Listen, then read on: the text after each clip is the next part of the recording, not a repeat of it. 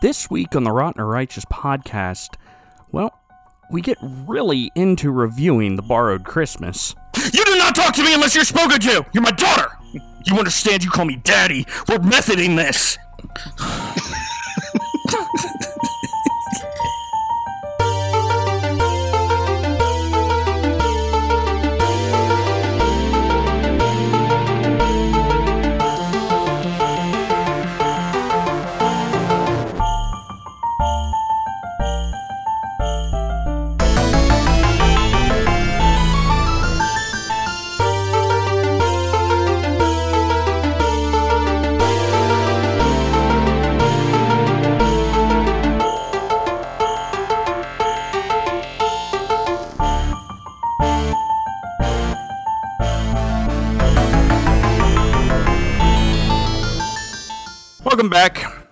To Righteous, the only podcast that believes that Christmas is for children who believe in Santa Claus, and those children are me.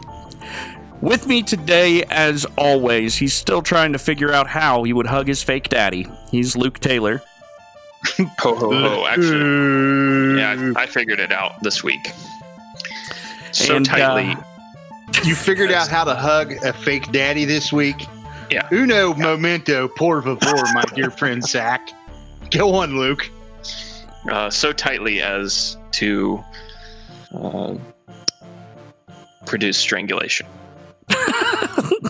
I would, you know what? I agree with you. You remember in Gladiator uh, where Commodus hugs his Yeah. dad?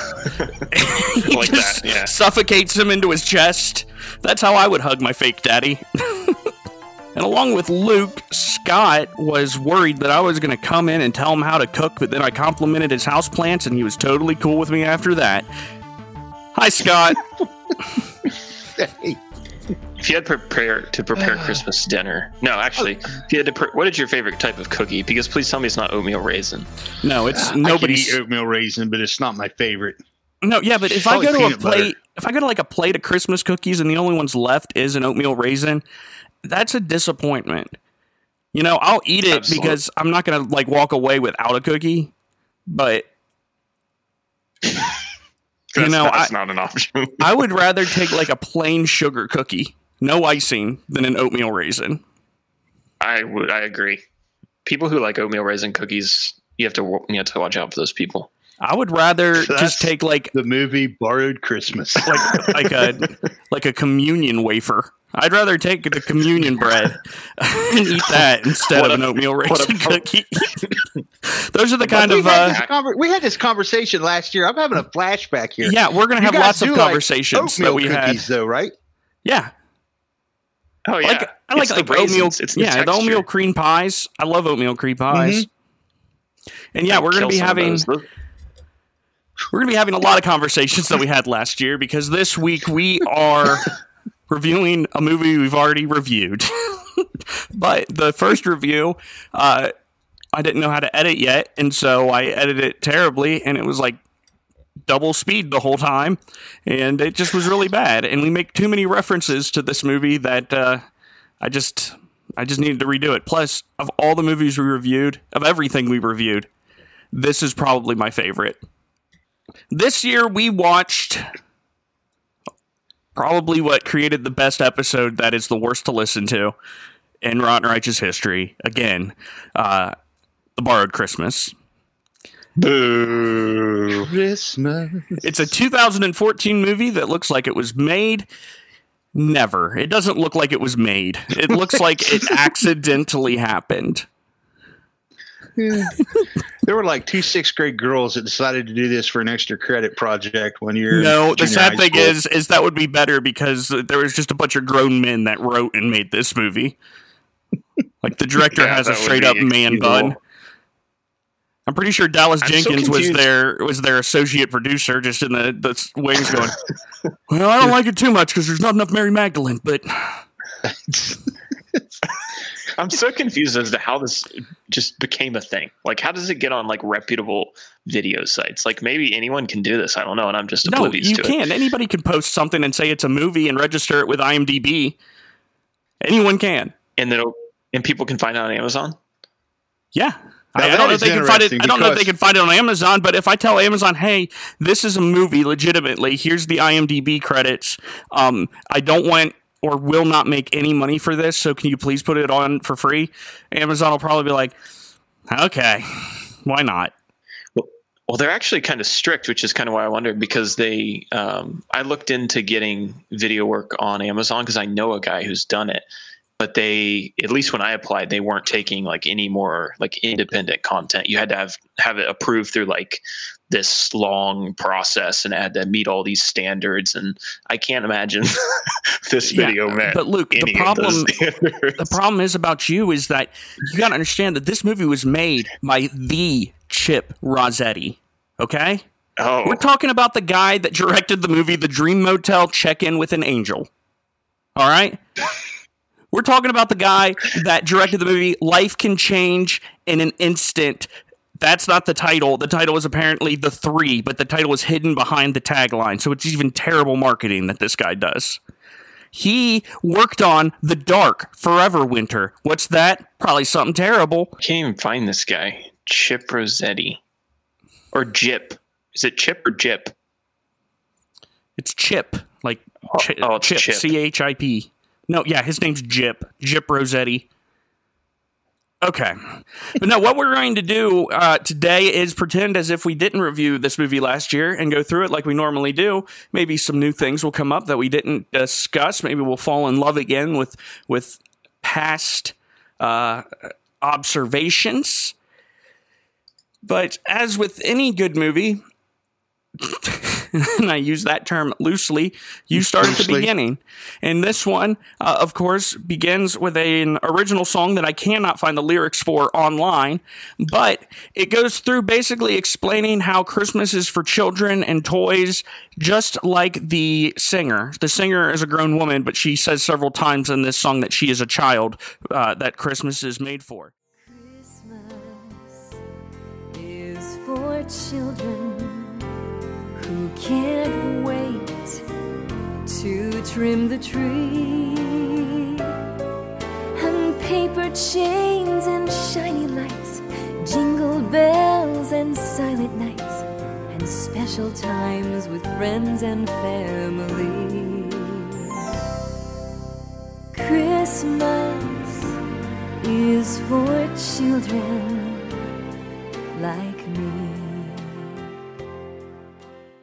Now, much like the movie, towards the end of the song, Jesus is just kind of shoved in there. There's no indication in this song that it's going to take a religious slant until you're two thirds of the way through. Because the whole time it's like Christmas is for gingerbread and hot chocolate and for children like me. And Jesus was born on this day. Christ was born this holy night beneath the star of wonders light, a wondrous gift to all who dare believe. Oh, but most of all this time of year, I pray that peace on earth is near, so all these Christmas joys will always be. For Christmas is for children like me. and Christmas is for children like me. And you're like, well, that that came out of left field a little bit. I mean, I, I I was told originally when we were told to watch this that this was going to be a faith based movie, but man, the the faith part of it really just just jumps out of the closet and scares you uh, in the movie itself, but it, it really shouldn't because it was foreshadowed in the song that was totally not about uh, perpetrating the lie uh, that the pagan holiday known as as Christmas. Uh, is actually Jesus's birth was actually going to be a big part of this movie, but it, it was right there in the opening song.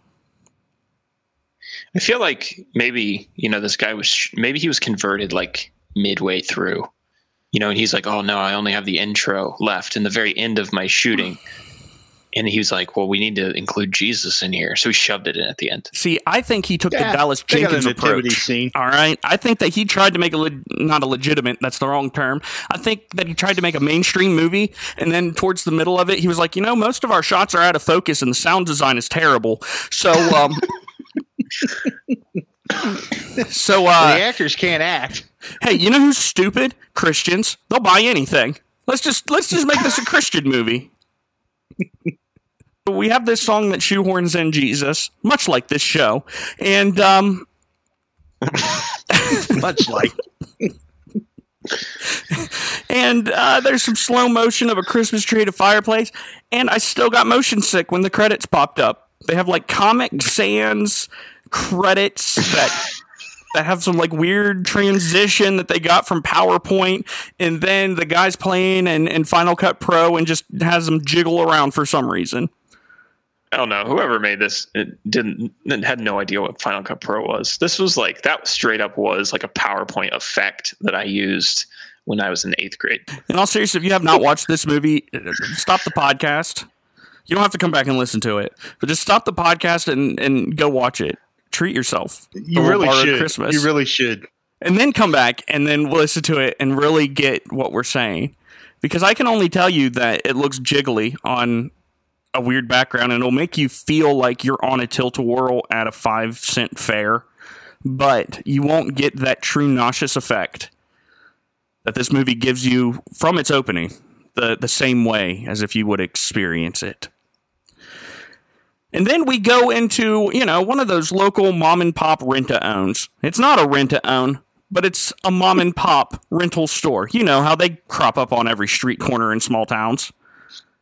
I've never been anything. I've never been in a store that wasn't a rent to own. I've never been into a rent to own because I'm not a poor person, but I've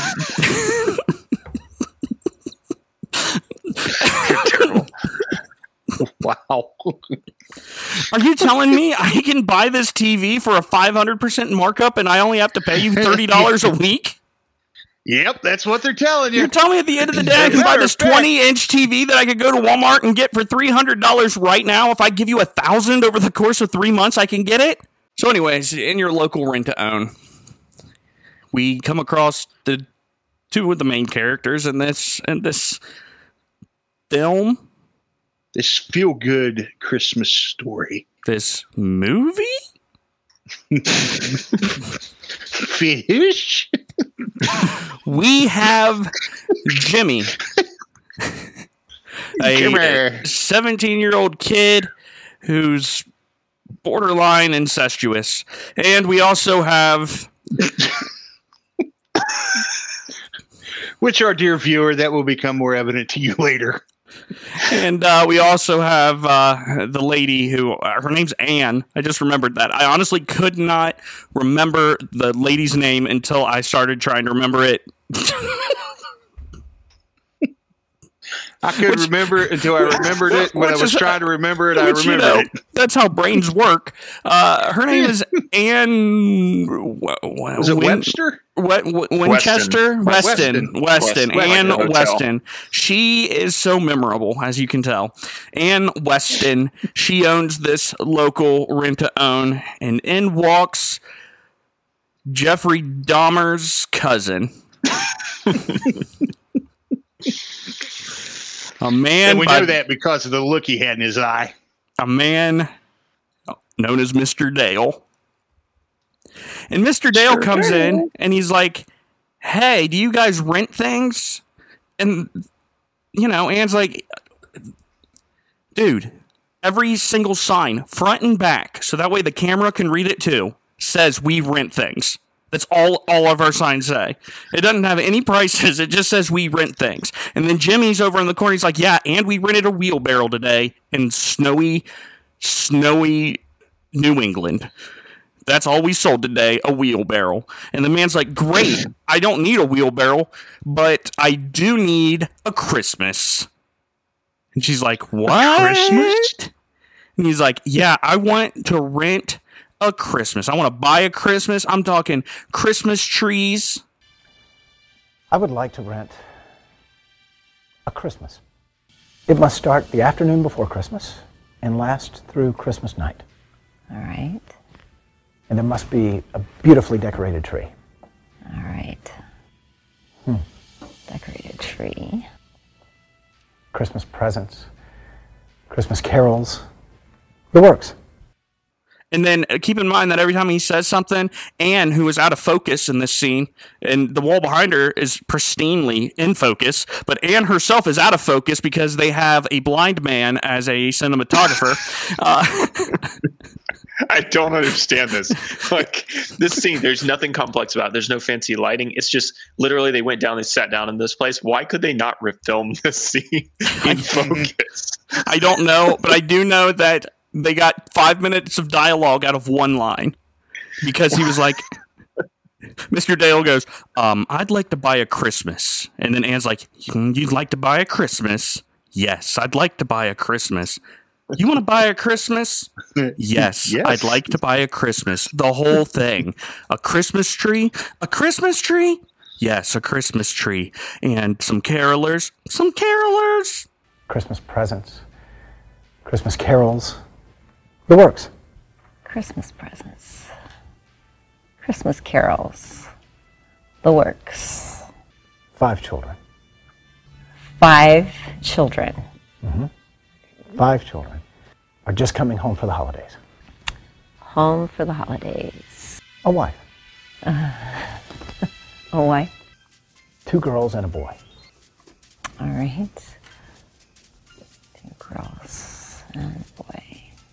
Yes, some carolers. And um, I'm thinking I need five children. Five children? No, that's the, no, no, that right there is an appropriate reaction to when someone says, Hey, I'd like to buy five children. You should stop and question them uh, about whether or not they uh, are serious because child trafficking is a terrible, horrible problem across this world. But it gets, I won't say worse than child trafficking, but he does also go, And I'd like to buy a wife. Now, where I come from, that's prostitution. But Mr. Dale apparently doesn't see it that way.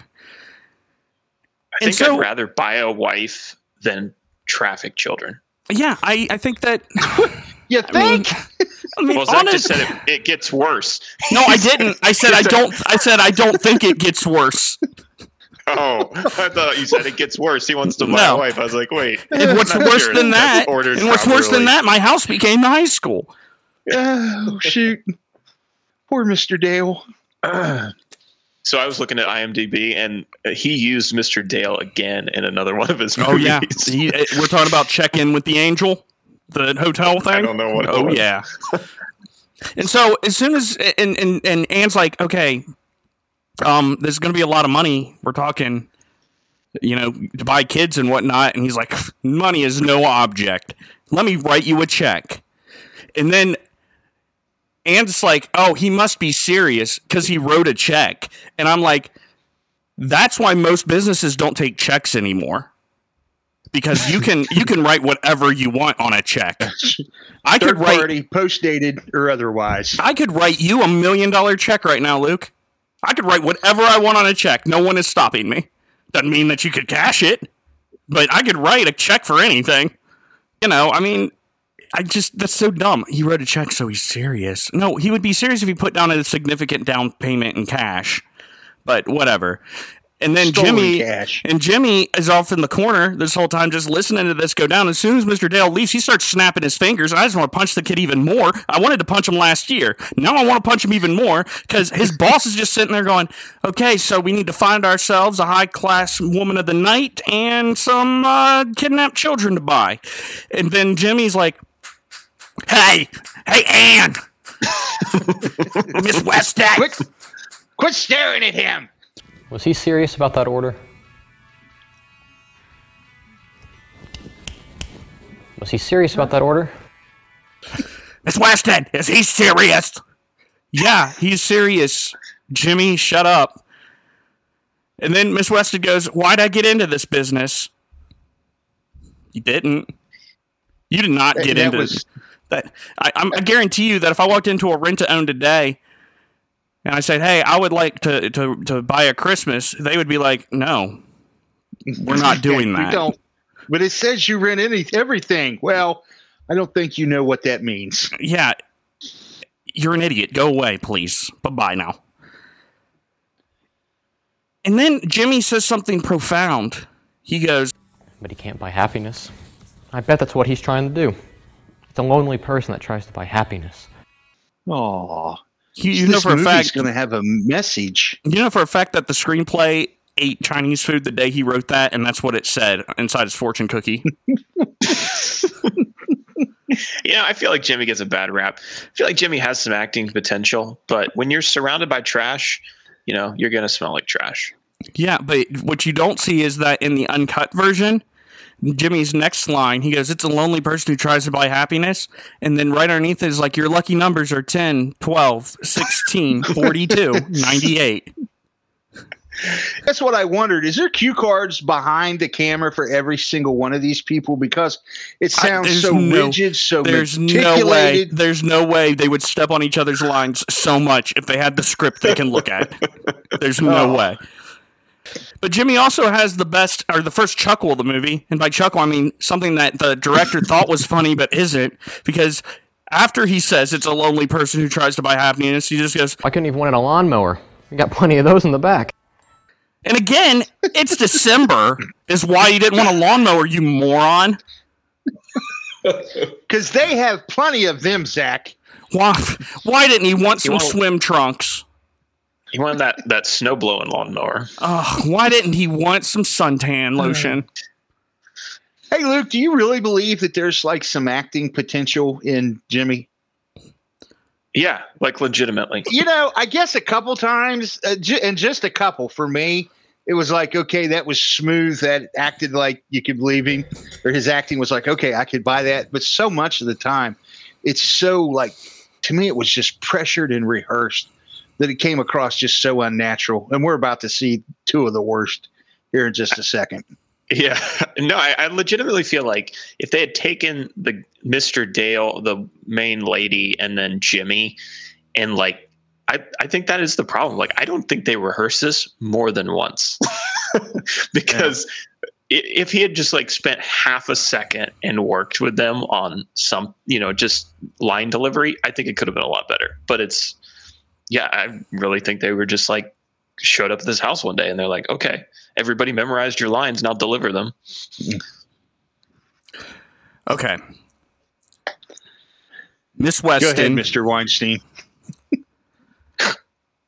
Miss Weston goes to Mr. Dale's house to get a feel for who Mr. Dale is as a person. Now, she said that she was going to show up at 9:30, but wouldn't you know she's already 5 minutes late. We know that because one of the maids, Bridget and or Martha, I cannot keep them straight. I think Bridget might be the mentally challenged one.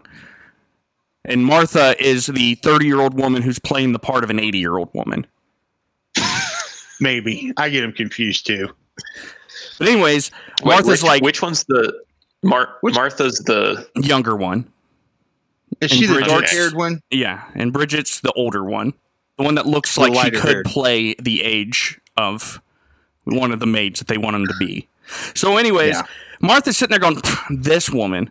She said she'd be here at 9:30 and she's already 5 minutes late. I wish she wouldn't come. A rented Christmas? What was Mr. Dale thinking of? Borrowed Christmas, Martha, remember? He said it's a borrowed Christmas. He also said we need to cooperate.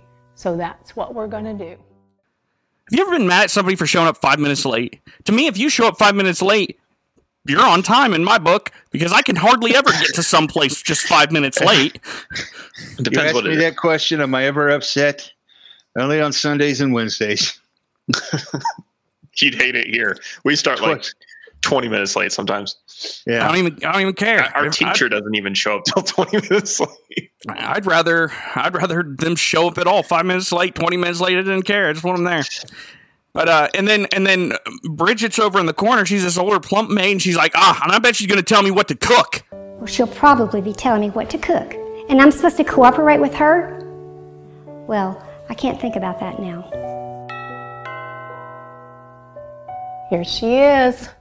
I ain't cooking what she tells me. I'll cut her. I'll cut. I, I will kill her. I will kill her, Martha. I will murder her like I killed the last one. I will kill her. I'm gonna kill her. I hate her. I hate her so much. I'm gonna kill her, Martha. I'm gonna. I want to wring her neck. And then from off camera, somebody shoots a tranquilizer dart. She's like, oh, "Okay, okay, I'm good. I'm good. I'm sorry." The, mo- the, mo- that She would may have have been- the movie better. She may have been hangry. Yeah, I mean, if that would have happened right then, I'd been like, "Oh, okay, this is gonna be all right." if she had been like a secret serial killer and just murdered everyone at the end, I would have been like, that was what this was all about. Now I get it. All the kids too, Luke. Oh, all the orphans. Oh, definitely, everybody. definitely. Um, definitely the orphans. but then Miss Weston does show up, and the maids are like, "Oh, hi! Aren't you just darling?" Never mind the fact that we had tension like two seconds ago. Now, to be fair, the, the the way she won Bridget over was she was like, "Oh, I had a garden at home for some reason. I'm going to bring this up." And Bridget's like, "Oh, oh my goodness, I have plant boxes upstairs." And Miss West is like, oh, "You do? Uh huh. You want to see them sometime? Oh, I would love that. Did you dress yourself this morning? Uh huh. I put my shoes on the right foot all by myself." Good job, Bridget. See, when I Zach, when I heard her line, it was more like this: "You have flowers too." And so they talk about Mr. Dale, and uh, Miss Weston learns that Mr. Dale hasn't had a Christmas ever since his Since his parents died. his parents. The man's in his his forties, maybe even early fifties. I've never once seen somebody get that broken by the death of of their parents. Don't get me wrong; it's a sad experience that I'm not looking forward to, nor I want to happen for a long, long time. But you know, your whole life doesn't just crumble around you. this is me. This is rather insensitive of you, Zach. You know what? My pops may die, but I tell you right now, we're not canceling Christmas. No, I'm not saying that. What I'm saying is, is he's like 50. They make this accident happen like it happened like 10 years ago. So he was 40. So what did he do as an entire adult life from 18 to 40 that left him without wife, without children, without anything? Was he? It sounds like he was a turd of a person. And then his parents died, and he's like, finally, people could stop asking me about Christmas. I'll just be like, oh, because it reminds me of my parents. Well, he uh, he drowned his his sorrows in his work. That's how he became wealthy. Right. Right. But you Now- know what? I know people who are probably his age who are like destroyed by the death of their parents. Well, that's So I the was like, parents' I fault for this. not cutting the umbilical cord. for raising a weakling. That's, hey, Luke, guess what happens when your parents actually like you? No, I love my parents Mine to can't death. stand me. I love my parents to death and they love me. However, they raised me to be an independent person. That's how life is supposed to work. You're born, your parents raise you, you get older, they get older, they die, you have kids, you raise them, they get older, you get older, you die. It's the circle of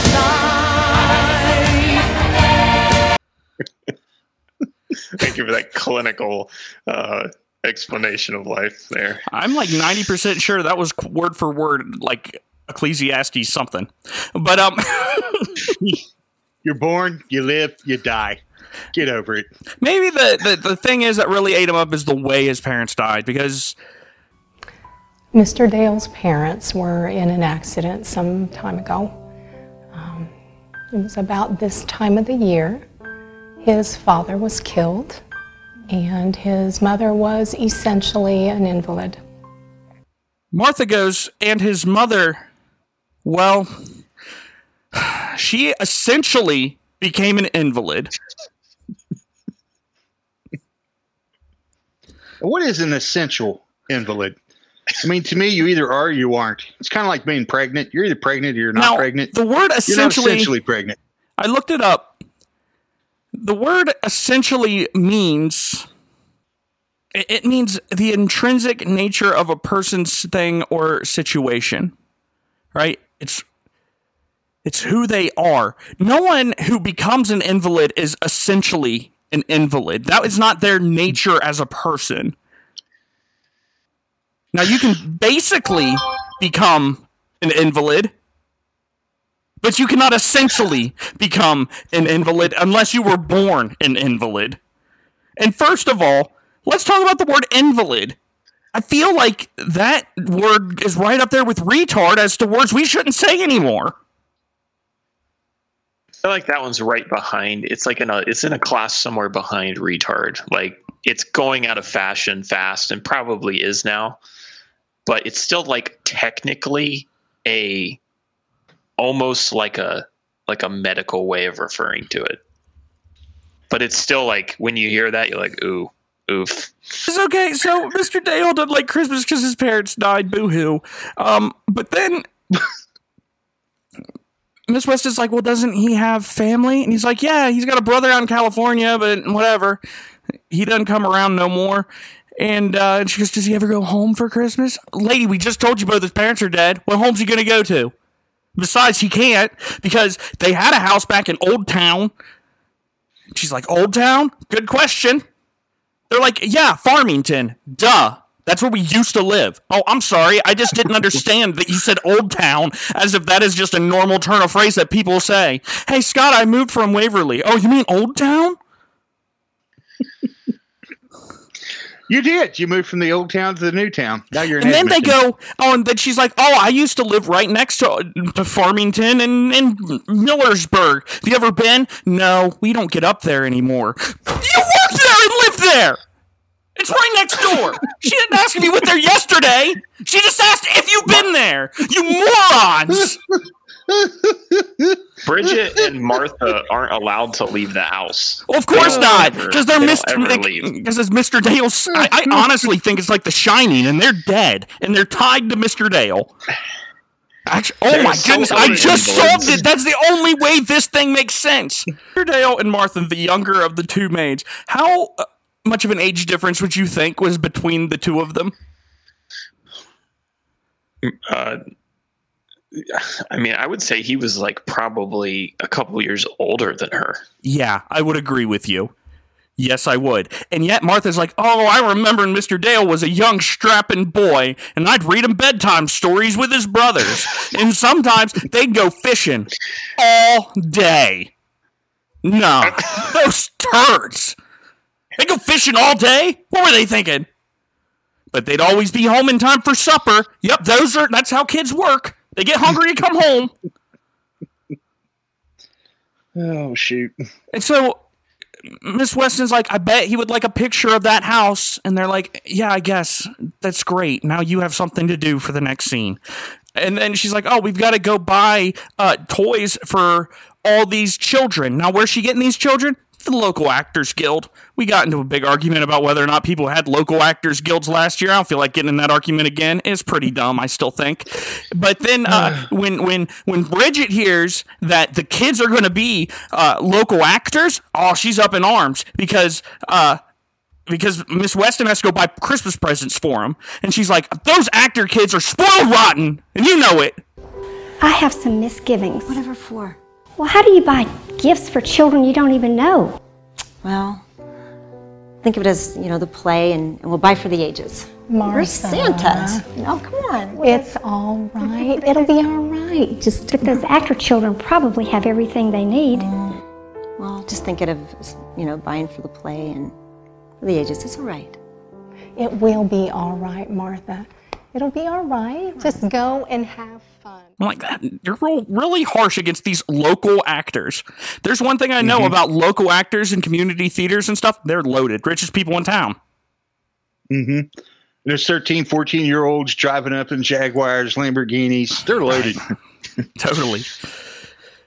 And so, uh, but Bridget is convinced to leave the house for the first time ever, apparently, and go shopping with Miss Weston. And then Miss Weston returns, and guess what? She, the next day, Miss Weston returns, and she got a picture of Mr. Dale's old house. Now, this was harder than you'd think because the old house isn't there anymore. Why? Because it, quote, got turned into the high school. No, Miss Weston, that's the sad part. When they moved to here, uh, their property became part of the new high school. Huh. Now, when she t- shows the pictures to the maids, Bridget says, Look at the colors. That's not the part that bothered me, though. Have you ever once looked at a picture of a house and thought, man, look at the colors? Look at the colors. Have you ever? I, I I was totally with her because you know you ever look at like old film photos and the colors are like washed out Yeah. and kind of pretty looking. You know what? It just dawned on me the only thing that can explain, and they may have been seeing colors, the only thing that can explain their whole acting ability in that line right there, I think both those ladies were on acid. Yeah, yeah. yeah. But the thing is, is It they makes keep sense they're seeing all these, colors. all the props in the movies or in this movie clearly came from like a pawn shop. Yeah. And you get a glimpse that this house is like a single level ranch house. And that's it. like it literally looks like a Remax photo that you'd find on online. And they're looking at this picture and they're like, "Oh, there's the orchard. And look at that, the Here gazebo. Over here's where we kept our slaves before Old Town became integrated." it was just a picture of a ranch house.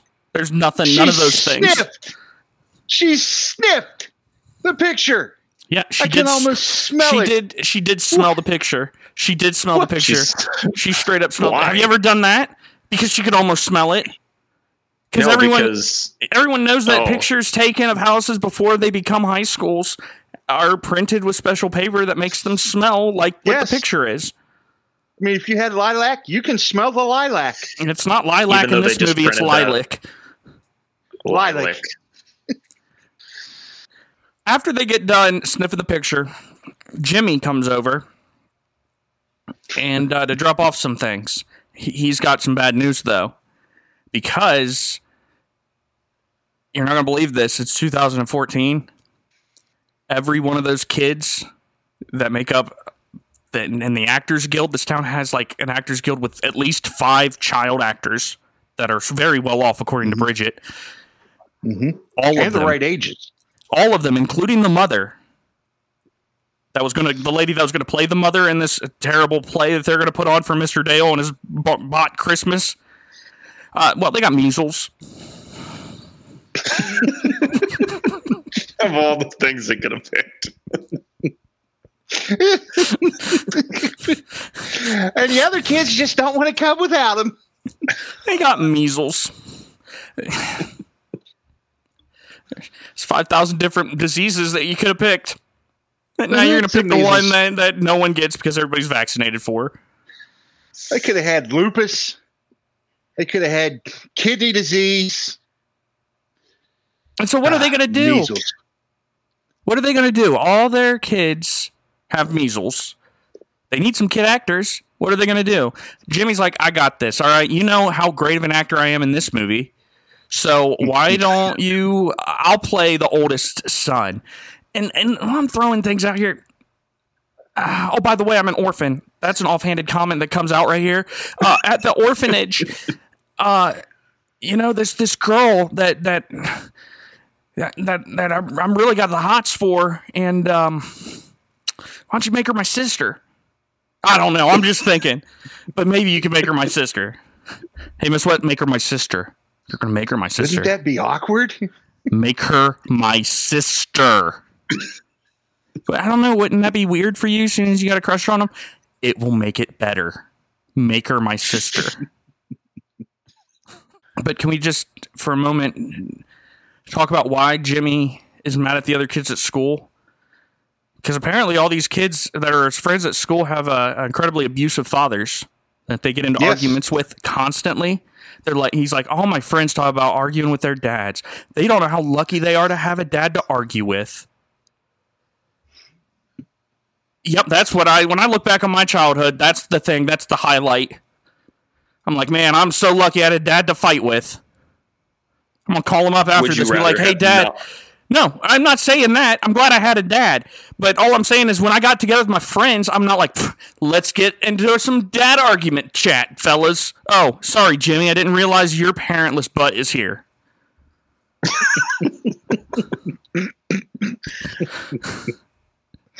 I can't imagine that you would be that insensitive in your younger years, And then can knowing we talk you to be the very conscientious young man that you were. Right. And then can we also talk for just a moment that Miss Weston then equates the fact that she lost her dad at 14 to Jimmy being an orphan. And then she says. That was a little strange. not as strange as My first job at 14, too. 14. I put um, four brothers through college.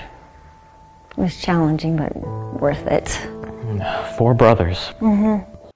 oh, and I have four brothers that I put through college Which is impressive.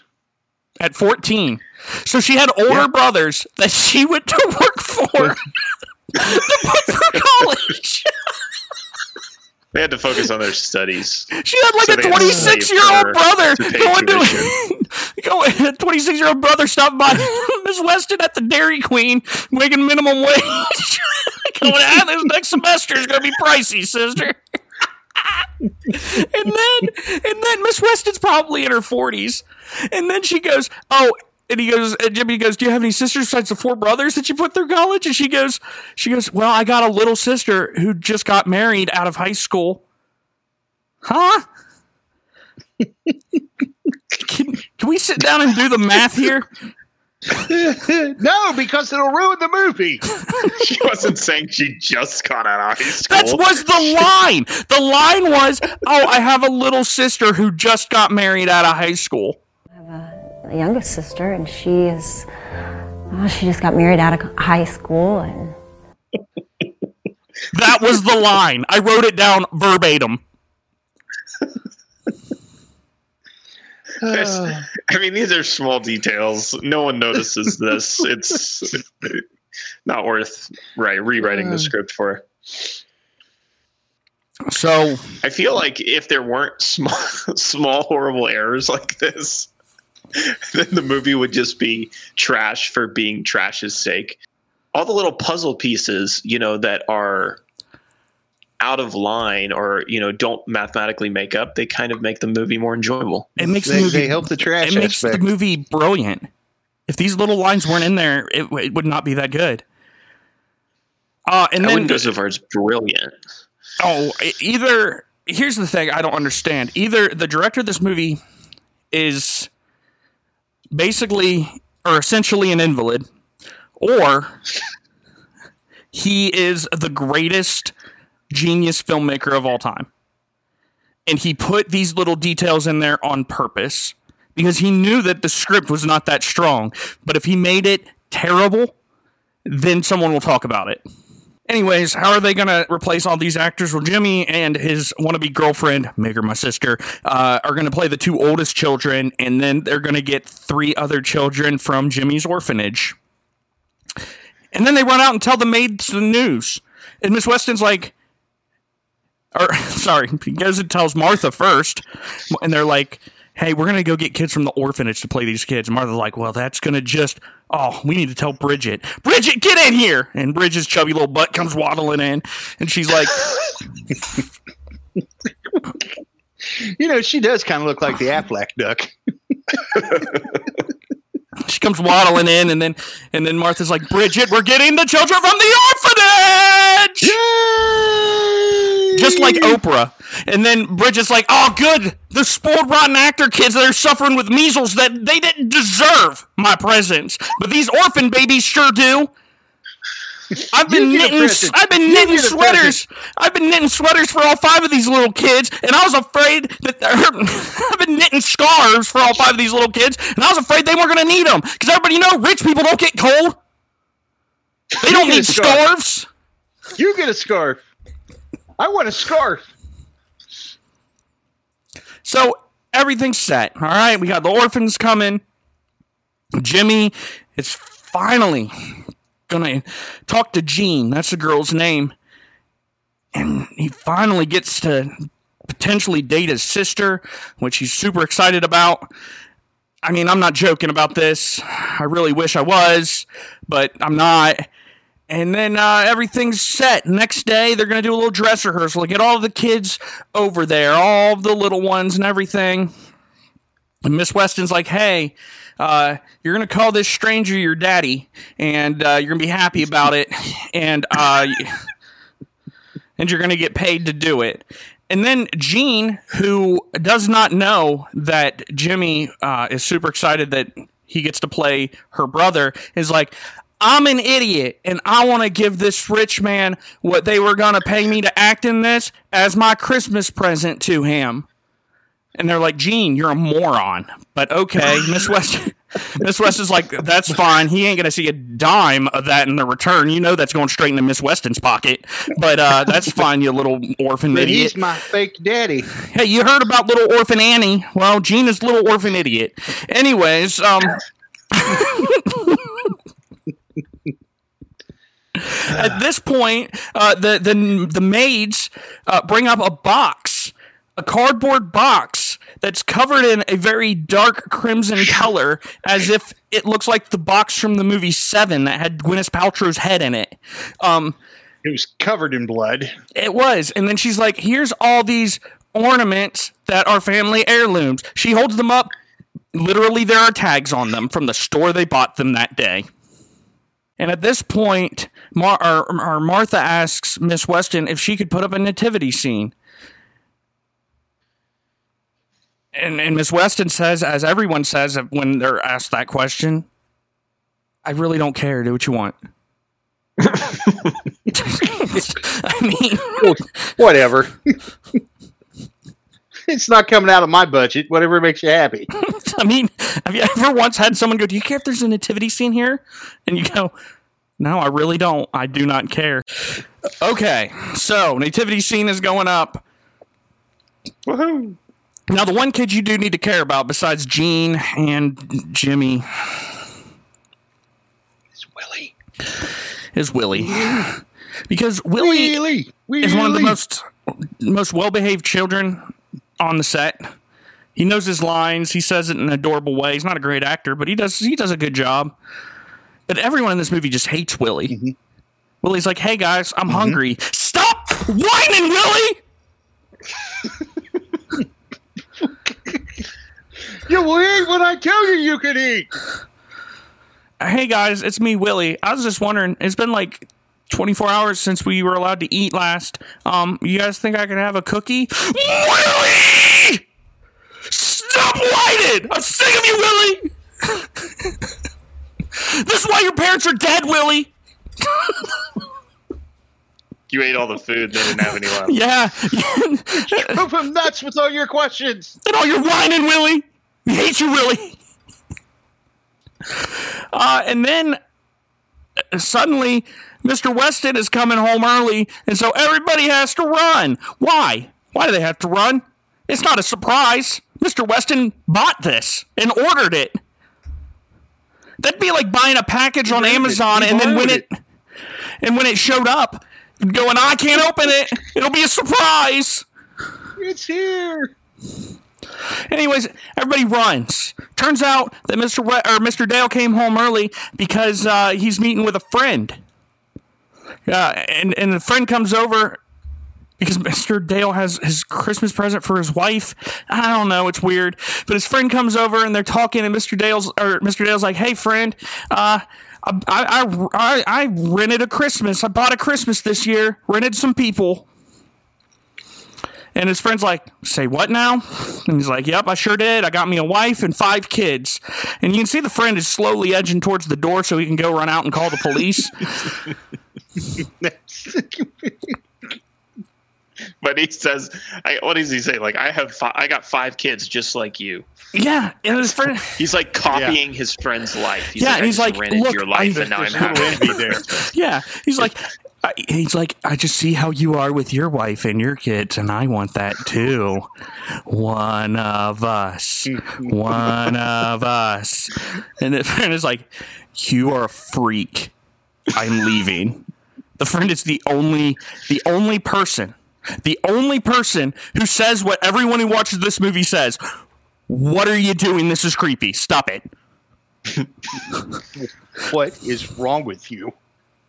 He will not be stopped. He's like, "Ah, this is fine." And another thing is, is that uh, Mr. Mr. Dale explains that um, he got this idea to, to go in and rent a Christmas because he was just walking past the locally owned rent to own and just you know in one of those moods, one of those renting people moods. You know, he's like, I was just in a mood to get some Christmas, so I went in there and bought it. I've been in a lot of moods, fellas. A lot of moods. I've walked past like for in a mood to rent somebody. I've driven down the road and saw like a new donut shop open up and go, hmm, I'm in the mood for a donut. That sounds good. I'm going to go try it out. And then pull over and get a spontaneous donut. I've driven down the road and, and, and saw, you know, a new lawnmower was probably the most expensive mood purchases I got. And I was like, hey, we could use a new lawnmower. I'd like the look of that one. Let's go check it out. Never once have I walked past a family of five and said, hmm, I'm in a mood. I'm going to go buy them. it's now time for the borrowed Christmas to actually begin. Now, in the beginning of this movie, Mr. Dale said that he wants a genuine, quote, Norman Rockwell Christmas, which basically means white. He wants a very white Christmas, so which explains why the children are all dressed as Charles Dickens characters. Wait, I I have a question about that last scene where he's talking to his friend. Yeah. So he he makes it sound like he went in there joking. Did you get that? Like he's Mhm, like, yeah. she didn't realize Yeah, that I yeah, was he said joking. that. yeah, she didn't realize that ten thousand dollar check I wrote her wasn't real. Even in the memo, it just said "J.K." LOL. Boy, boy, is And the then- joke going to be on her. He's like, and she didn't get it, so I just continued, and now here I am. But genuinely, deep in my heart, I wanted this all along. Like what? Yeah, It's so dumb. It's so dumb. yeah. It was all for fun. I really didn't mean it. I like to go into shops and just like ask to rent the creepiest thing possible. I need a used woman's apartment plunger, and I'd like to rent it for Christmas, please. Do you have any baby teeth?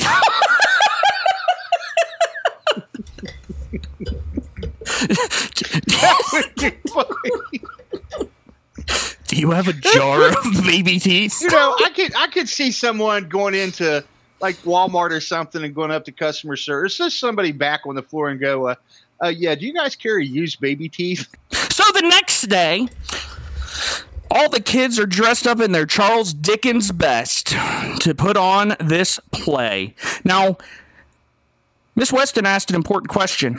She asked at the beginning of the movie, How do you write a script for a play like this? How do you how do you write things down for people to pretend in real time that they are some old pervert's children? And Jimmy responds, You don't. You just make it up as you go. And I said, Aha! I figured out this movie.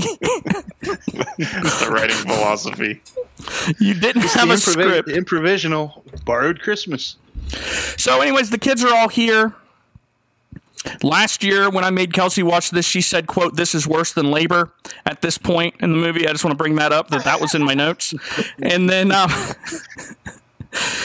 and then Mr. Dale comes home and he greets his youngest children, and all these kids come up and never seen this guy before in their life. Go, "Daddy!" and they run up and hug him, and I go, "Ugh."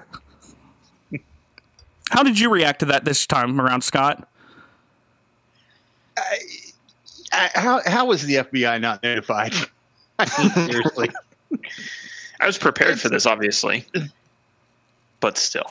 Uh, the natural. You know what? Of all the poor acting that's in this movie, it seems like at the point in time when they yelled "Daddy" and Came gave him a hug, it was genuine.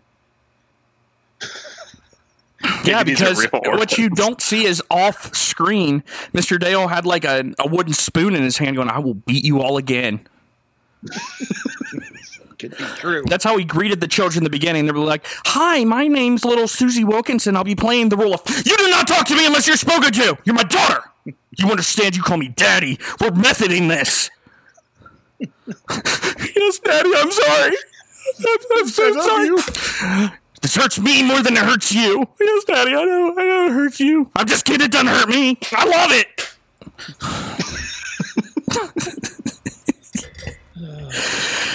and then, uh, and then Jimmy and and and and and, and, and his sister girlfriend shows up. They're having a great time. Everybody's home for the holidays. It's real lovely. And then after dinner, which we don't see because they only had access to the living room of the set that they filmed this mo- or the movie filmed in this house, and they apparently were only allowed to go into the breezeway and the living room. Uh, after dinner, they come out and It's almost time to go to bed. But, uh, you know, Miss Weston is playing the mom at this point in time because she couldn't find another measle free actor to, to fill the roles, the mom. And she comes out with a tray of oatmeal raisin cookies because they're Mr. Weston's favorite, or Mr. Dale's favorite. We should really be locking this man up. He is insane. Uh, and she's like, Here, eat a cookie. And she just shoves it in his stupid face. And the kids are watching. They're like, We're orphans. Can we please have a cookie too? No, you'll ruin your dinner. but we just ate dinner. Shut up. How dare you pre speak continuity errors with me? So after Mr. Dale eats his favorite oatmeal raisin cookie, this is probably the creepiest part of the whole movie. Um, well, Miss Weston's like, "Oh, my apron is coming loose. Can you retie it for me?" and Mr. Weston's like, "Yeah, I totally could do that." And then as he's tying it, she's like, It's a little tight. Oh, sorry. I don't do this very often. there, how's that? Oh, what'd you do? Ah, you had tied knots, huh? Sorry. "So you know how to tie knots?" and I'm like, "This no. See, Can we I- please I stop didn't this?" gather that from that scene at all. I didn't gather nothing. That's just the lines. She just said, "Oh, you know how to tie knots." So let's let's run down what we know about this man and why in the world the orphanage agreed to just let five of their orphans out to stay at the stranger's house. Number one, he thinks you can rent people. True. Number two, or he at least proposed that you can rent people. Number two, when he found out that people were actually being rented, he would just was like, cool. Number three, he was totally into all these little kids hugging him and calling him daddy. Number four, he loves oatmeal raisin cookies. Number five, he ties a tight apron and knows how to tie knots. Guilty, Your Honor, guilty. I don't, he's guilty for everything. Anywho, that night, while all the kids are cuddled around their fake daddy, and Miss Weston is cuddled next to her fake husband. Someone goes, Hey, can you read the Christmas story? I'm like, Cool. I love the Christmas story. Charles Dickens. They're dressed like Charles Dickens characters. I'd love to hear about Marley and some ghosts and everything. It's going to be real fun. That's not what we're getting here. What we're getting is uh, someone handing him a book that is clearly labeled world famous paintings. And he opens it, really? up. Yeah. Yeah. Yes, it is. And he opens it up. And uh, in one, and in, in- in the one scene, he's reading from a smaller book that's tucked inside of the bigger book, World Famous Paintings. and and he's just reading the biblical New King James birth of Christ story. And you're like, okay, I get it. You know, some people are mistakenly believing that Jesus was born on Christmas. I mean, they're idiots and they don't do any research, but that's fine. Um, but you think, okay, they're just going to fade out. Like, this is going to be a nice family moment. He's just going to start it and fade out. Nah, no. We have a 10 Yeah. minute scene of him reading every single verse of the King James or New King James nativity story. Every, every single verse. It's a 10 minute My scene. favorite part is my favorite part is when he gets to Quirinius and he like can't pronounce it for a second. I'm like, this is accurate. And then they, after the story is finally over, after 10 of the most hellacious minutes of cinema history, um, You they hear- consider reading the Bible to be hellacious? I, I consider him reading the Bible on film as it just intercuts to Oh. Gene's face looking at him longingly for some reason. To be hellacious. Yes, I do. It was the creepiest moment of my life. It's right there. Him reading the Bible as an underage girl was staring at him and him knowing how to tie a tight apron. They're basically I and I as far as level of creepiness. And then outside, no this. scene. outside as if this movie was scripted or something uh, there's a bunch of carolers out there singing silent night and one of the kids are like hey you know what everyone does when there's carolers let's invite them inside our house and they do You are supposed to do that. no you're not no you're not Yeah, you are. And then you're supposed to give them cookies and hot chocolate. no you're supposed to give them figgy pudding because they won't leave until they get some That's right. So let me ask Zach. You take a look at this. You're going, this guy's a pedophile. No, Luke, do you I didn't say that. and go, I, I didn't say he was a pedophile. oh, okay. Do you think he is? I think he's a psychopath. I don't think he's a pedophile. I think he's a legitimate murderer psychopath. I don't think he's diddling kids. I think he's murdering kids and adults and dogs. Do you see psychopath in him, Luke?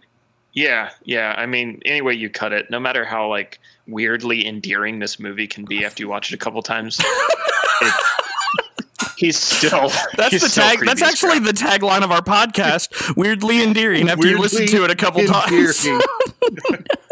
I mean, it's like, oh, okay, like, like I, I watched this movie last year. Let's bring back some funny memories, but still, you're looking at Mr. Dale. You're like, we're, you're a weird dude. So the carolers come in. By the way, all these carolers are played by the other orphans that didn't make the cut to come over to Mr. Dale's house and get presents and stuff. So um, that was kind of cruel.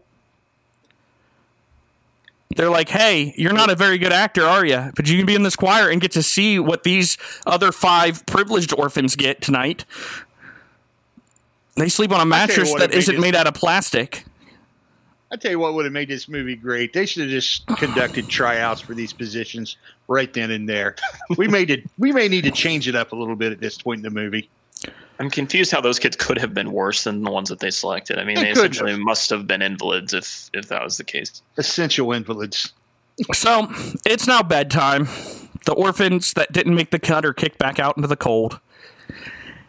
And uh, Mr. Dale and uh, Mrs. Doubtfire, um, Miss Weston, or Miss Weston are uh, sitting around the Christmas tree. The kids try to come downstairs for a moment, and I remember very clearly Miss Miss Weston going, "Go to bed, go to bed." Get back to bed. she yells at him, and Mr. Dale's like, "Ah, married life is sweet." And then, um, and then she's like, "Hey, I left you some presents to wrap." To which my response would be, "Oh, thanks, that's great. Yeah, I left you some garbage in the kitchen to take out. I mean, Why? I don't want to wrap these. thanks for the chore." Uh, and then he's like, "Oh, what presents do we got here?" She's like, "Well, here's a five five hundred dollar coat for the paper boy." He's like, "I told you to buy presents for these five kids. What are you doing?" And she's like, Eh, you look "Yeah, don't worry about it." Uh, here, this is a watch for Jimmy. This is a Rolex. This is Yeah. a Rolex. Why? I don't have a Rolex. Why does Jimmy get? Because he deserves our best. Our son deserves the best. Jimmy's And, not gonna. should have said because you said money is no option. Wait do you see what you got me.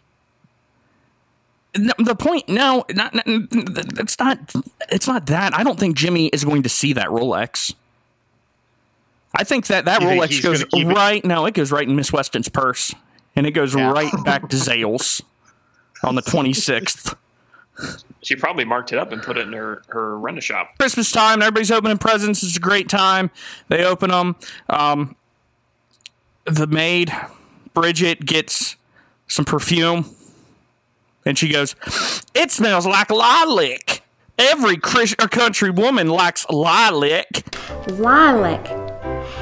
Every good country girl likes lilac. so you know that was a nice moment um, uh, Mr. Dale loves the picture of his house. He sniffed it and he's like, I can smell the lilac. and then the lilac. um, the only other really memorable thing is, is at this point, Jean is like, "Here's a present from me, Daddy," and it's like this weird headshot of her. Yeah. It's like a it's like a 20 inch frame with just her face in it. So He's after it after this bar That'll Christmas by- is over, yeah, it's gonna sit on his bedstand. It's You going know on the it, bank and I know yeah. it. Yeah. I don't like There's to think no about doubt. it, but that's where it's going. And then Jimmy's like, "Hey, that's my sister." That's my sister girlfriend. and uh, Miss Weston is given by Mr. Dale a antique brooch, to which the middle daughter says, one of the unnamed ones that we don't care about, goes, A brooch. How elegant. Oh it's so beautiful. Oh, John. It looks like an heirloom. Oh, Mama, it's beautiful. You're beautiful, Miss Weston. I mean, Mommy. Thank you, buddy. That's a brooch. How elegant. It looks like an heirloom. You know, what normal 12 year old girls say. Yeah, you've heard it once. You've heard it a hundred times. I mean, I can't tell you how many times. Elegance. Have either of your wives ever worn a brooch? No, because they're not 80 year old No. women. At some point during this Christmas festivity, Mr. Dean Dale, Mr. Dale, turns into a monster because he looks at these orphans, his two oldest orphans, Jimmy and Jean, and goes, Hey, what do you guys want to do this summer? Now, keep in mind, they have to act as if they're her, his real children. So she's like, I guess I'd like to have a family. But uh, no, I mean uh, horseback riding in, in Maine. And Jimmy's like, Yeah, that sounds fun. Maybe we could go camping, Daddy. And he's like, You're not doing any of those things because you are orphans. You're going back to the orphanage. Where no one wants you. But uh, then it's time for all the kids to go back to the orphanage. And then we get to the might might might be my favorite part of this movie because uh, at the end of it, Miss Weston gives back the brooch because it's a family heirloom. And uh, as she turns to leave, I'm like, she's going to be murdered right here. As Mr. Dale goes, Aren't you going to ask if I'm satisfied with your job? She's like, Are, are, are you satisfied? And he goes, No, I'm not. And she's like, You piece of crap. I busted my butt. I trafficked children for you. And you're telling me you're not satisfied? Well, I'll tell you something that Jimmy told me at the beginning of the movie. You can't buy happiness, Mr. Dale. But you can rent a lawnmower. And with this coupon, you can get 15% off. Come see me in the spring. And she leaves. That would have been a far better ending. Wouldn't that have been great? And he's like, I'm not satisfied. I'm not satisfied, Miss Weston, because Christmas is over. So I'm going to tell you what I'm going to do. Number one, I'm going to adopt those five children because I know it is that easy. You just walk into any orphanage and go, those five, and they just give them to you. No papers to sign, no questions asked. They're out the door. And number two, Miss Weston, I met you two days ago. I want you to keep that brooch because it's going to be a promise. It's going to be a promise that Jesus Christ is going to be at the center of our marriage forever. Boom! Christian movie.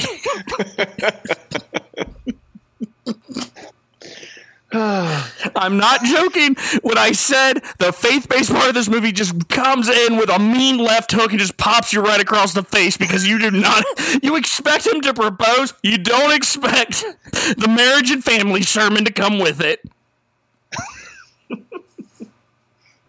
The movie ends with Miss Weston apparently accepting this marriage proposal. It's been two days. Um, He's rich though. and then the movie ends with a terrible, terrible acoustic song that I am sure someone spent five minutes on and recorded just for this movie. Because it begins with the lines You can't buy happiness, or the best gift in the world can't be bought or rented because it's Jesus. The best gift we can get is something you can rent. You won't take it back for a better one. The moments that we share, the love that takes us there, reminds us of the Father's Son. And heaven met earth in that child. And God and sinners reconciled. And that's the end. Boom. And so, fellas, Get your life right.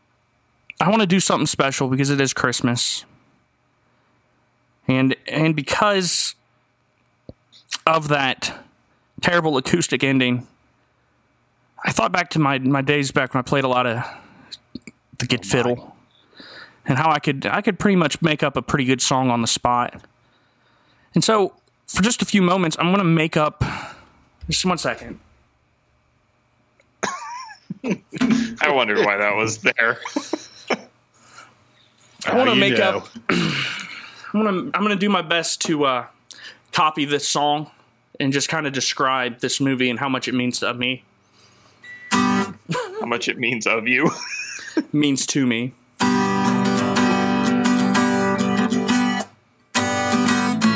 Nope.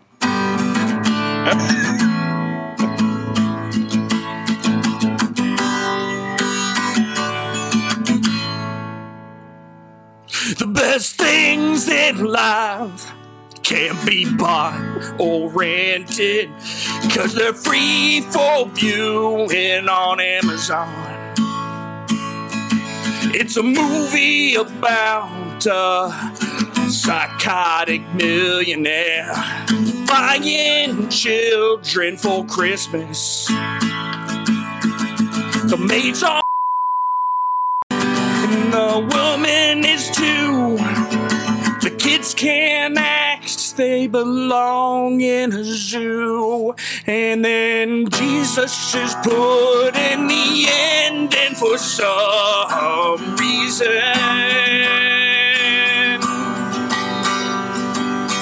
maybe it's because people are all blind and don't know the real reason for the season.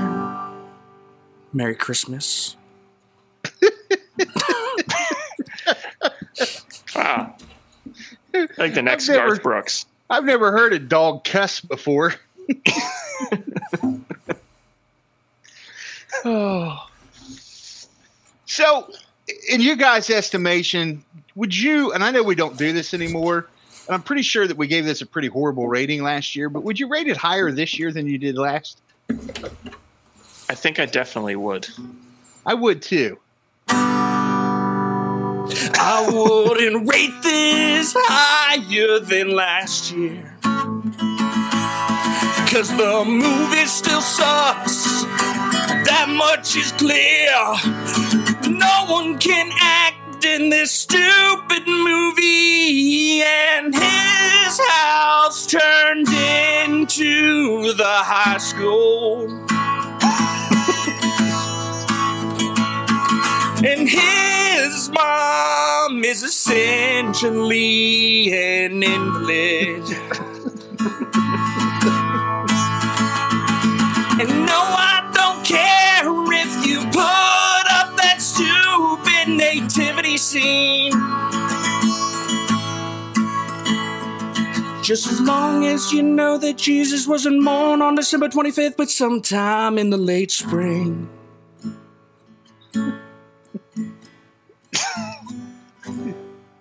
Bought people. You're a slave owner, even though you let him go the next day. And you're gonna kill your new wife and her brooch that's just gorgeous and an heirloom. But I have one more thing left to say. This is the most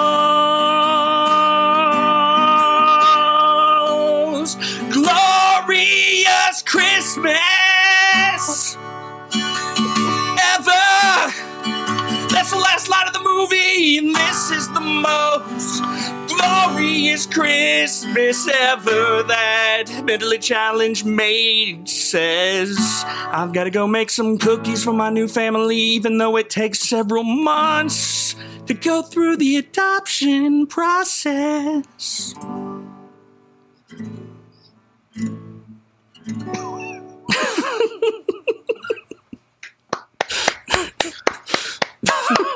Inspiring.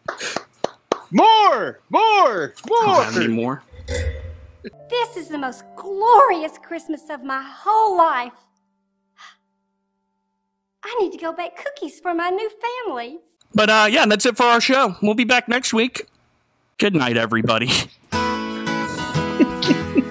Oh, Dobby.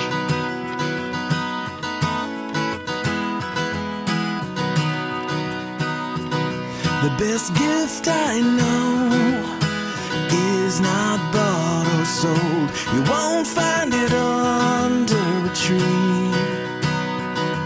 Two thousand years ago, a father sent his boy to take on a burden for me. Hey, they've got one good actor, actress.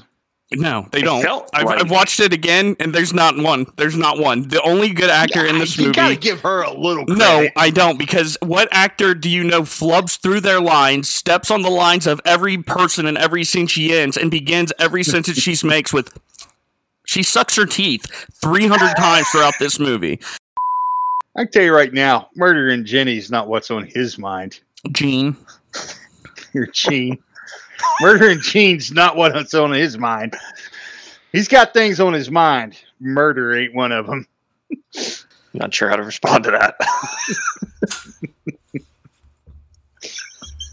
Must be doing something right. I just heard you sigh, lean into my kiss and close those deep blue sister eyes. I don't know what I did to learn, deserve a sister like this, but Jeannie, I and Jimmy named also Jack and must be doing something right.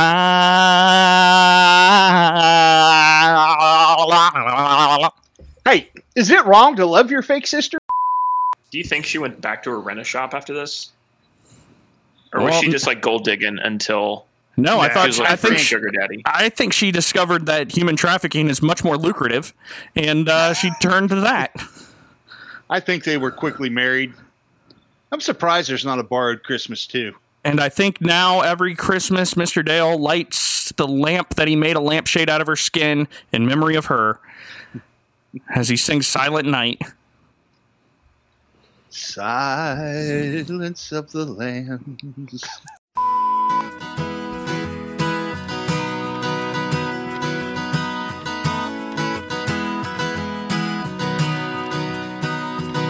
The best gift I know is not bought or sold. You won't find it under a tree.